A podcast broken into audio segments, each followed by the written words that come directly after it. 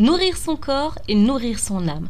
Dans cette vidéo, je vais vous partager des conseils à mettre en application pendant ce ramadan et bien entendu, l'objectif c'est de pouvoir mettre ces conseils hors ramadan, s'habituer à avoir une vie spirituelle pour pouvoir nourrir son corps, nourrir son âme avec la spiritualité. Cette vidéo à la base, c'est un extrait que je partage exclusivement à mes coachés, aux personnes que j'accompagne. J'ai décidé de vous le partager pour que vous puissiez en profiter au maximum. À vous de mettre tous ces conseils en application en fonction de votre niveau, sans pression. Le plus important, c'est d'avancer, c'est d'évoluer. Pour plus d'informations, n'hésitez pas à télécharger le e-book Booster de santé pour prendre soin de votre santé au naturel. Abonnez-vous pour me motiver, ça me permettra de créer encore plus de podcasts pour vous aider à vraiment être la meilleure version de vous-même. Salam, bonjour tout le monde, moi c'est Jamila, alias Jana Coach, naturopathe et coach mentor, experte en perte de poids, formée aux médecines alternatives telles que la médecine prophétique, la médecine chinoise, la psychonutrition. J'accompagne les femmes à reprendre le contrôle de leur santé, de leur poids de leur mindset, à retrouver un équilibre. Bienvenue à toi dans le podcast Métamorphose-toi. Je suis ravie de t'accueillir. Le podcast qui va te permettre de retrouver ton identité, de faire de ta santé ta priorité, ta amana. Alors si tu es prête à reprogrammer ton mindset, prépare ta boisson chaude. Assis-toi confortablement. Pense à t'abonner pour ne rien rater et prépare-toi à ta propre métamorphose. Bienvenue les Healthy Authentiques dans cette nouvelle vidéo où on va parler de spiritualité. Cette vidéo, en bonus, est très importante pour moi. C'est une explication de la spiritualité en islam pour expliquer l'importance de l'alimentation saine. On l'a bien compris à travers les différentes vidéos. Quand on parle de spiritualité, on parle de nourriture de l'âme. On nourrit son corps, on nourrit son âme. L'un ne va pas sans l'autre. Il y a énormément de façons de prendre soin de sa spiritualité. Dans un premier temps, par l'alimentation, le fait de manger sainement, de manger équilibré, ça va nous apporter déjà tous les bienfaits qu'on aura besoin. Ça, on l'a bien compris. On a clairement un hadith du prophète, sallallahu alayhi wa sallam, qui nous dit clairement qu'il y a deux bienfaits qui ne sont pas donnés à tout le monde, c'est la santé et le temps libre. Et qu'il faut y avoir un équilibre dans la boisson et dans l'alimentation. Concrètement, il faut un tiers pour la nourriture, un tiers pour l'eau et un tiers pour l'air. Vous m'entendez toujours dire ton corps a un droit sur toi, ton corps est une amana. Concrètement, ça veut dire quoi? Que c'est un dépôt. Donc tu dois en prendre soin, tu dois faire le maximum pour manger de qualité, pour justement éviter les maladies au mieux qu'on peut. On sait très bien aujourd'hui qu'en médecine prophétique, on nous dit clairement que chaque maladie a un remède. Et les causes de la maladie vont être multiples. Ça va être les causes spirituelles, les causes biologiques, sociales, psychologiques et les causes environnementales. On sait aussi que l'islam a vraiment insisté pour nous faire comprendre l'importance de la pratique d'une activité physique. Ça va nous permettre de renforcer l'organisme. Le fait d'avoir cette force et cette énergie, c'est une cause de protection contre les maladies et ça va renforcer le système immunitaire. On sait que dans la religion musulmane, il y a des choses qui sont clairement interdites. C'est les choses qui vont être nuisibles pour la santé de l'homme, comme par exemple l'alcool, c'est clairement expliqué dans le Coran que c'est interdit. En gros, ce qui va altérer la raison, qui va causer un mal dans notre organisme. Pour comprendre quoi finalement? Que la santé, elle va aider le serviteur à accomplir ses actes d'adoration. On se rappelle simplement le but de cette vie. C'est avec une bonne santé qu'on va pouvoir être profitable et utile pour cette vie et celle de l'au-delà. On voit bien une personne dont le corps est sain, ça va se refléter directement sur la personne et sur la société. Donc c'est très important de se soigner, de prendre soin de soi. C'était la petite parenthèse concernant l'alimentation. Donc maintenant, si on parlait de spiritualité en islam, concrètement, qu'est-ce que ça veut dire? Ça veut dire avoir le but de réaliser un rappel. Ça veut dire tout simplement, c'est avoir ce rappel constamment de la présence divine dans tous les actes de notre vie.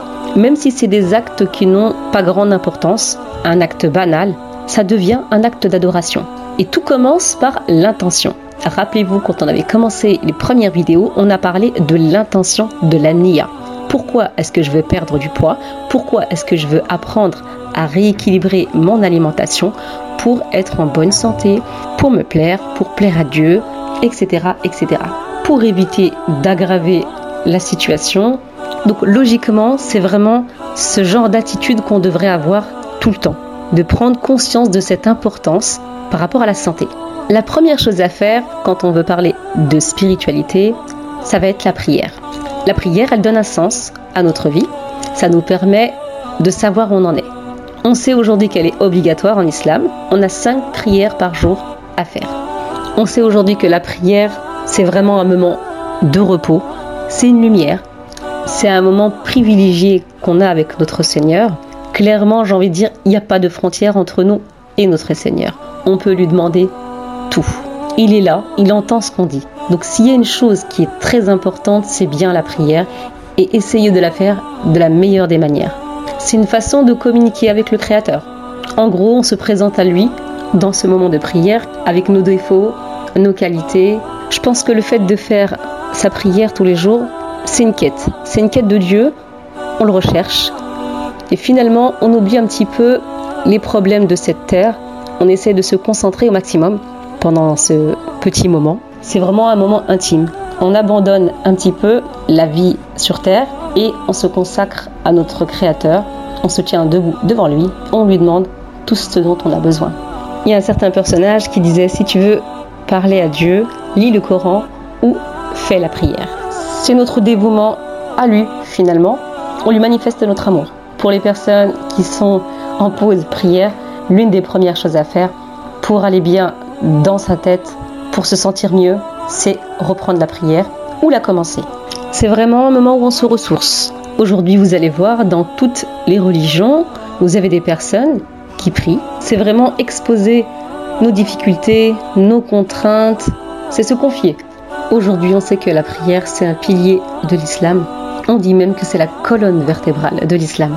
Quand on dit que c'est la nourriture de l'âme, c'est pour beaucoup de raisons. On a beaucoup de versets du Coran dont un qui dit Accomplis la salat. La salat réfrène l'âme et le blâmable car le rappel de Dieu est majeur. Surat l'araignée, ça veut dire se lier avec l'éternel.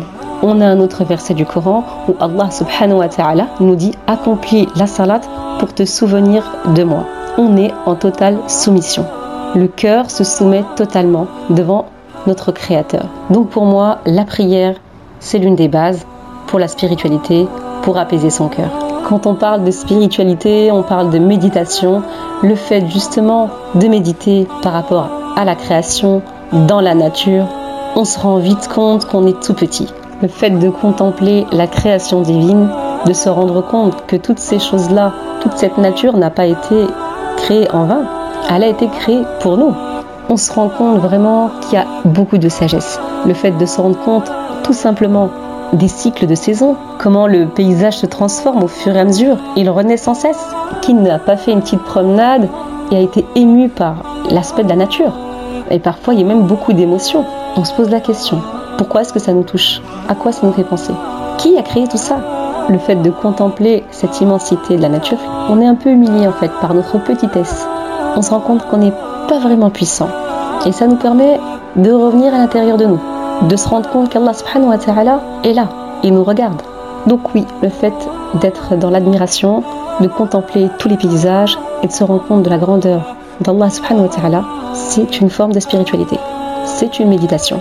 Et là au moins on est sûr d'être en totale déconnexion de ces ondes Wi-Fi, de tout ce monde qui nous entoure, qui court de partout et qui ne s'arrête pas. Là, on fait une pause et on réfléchit.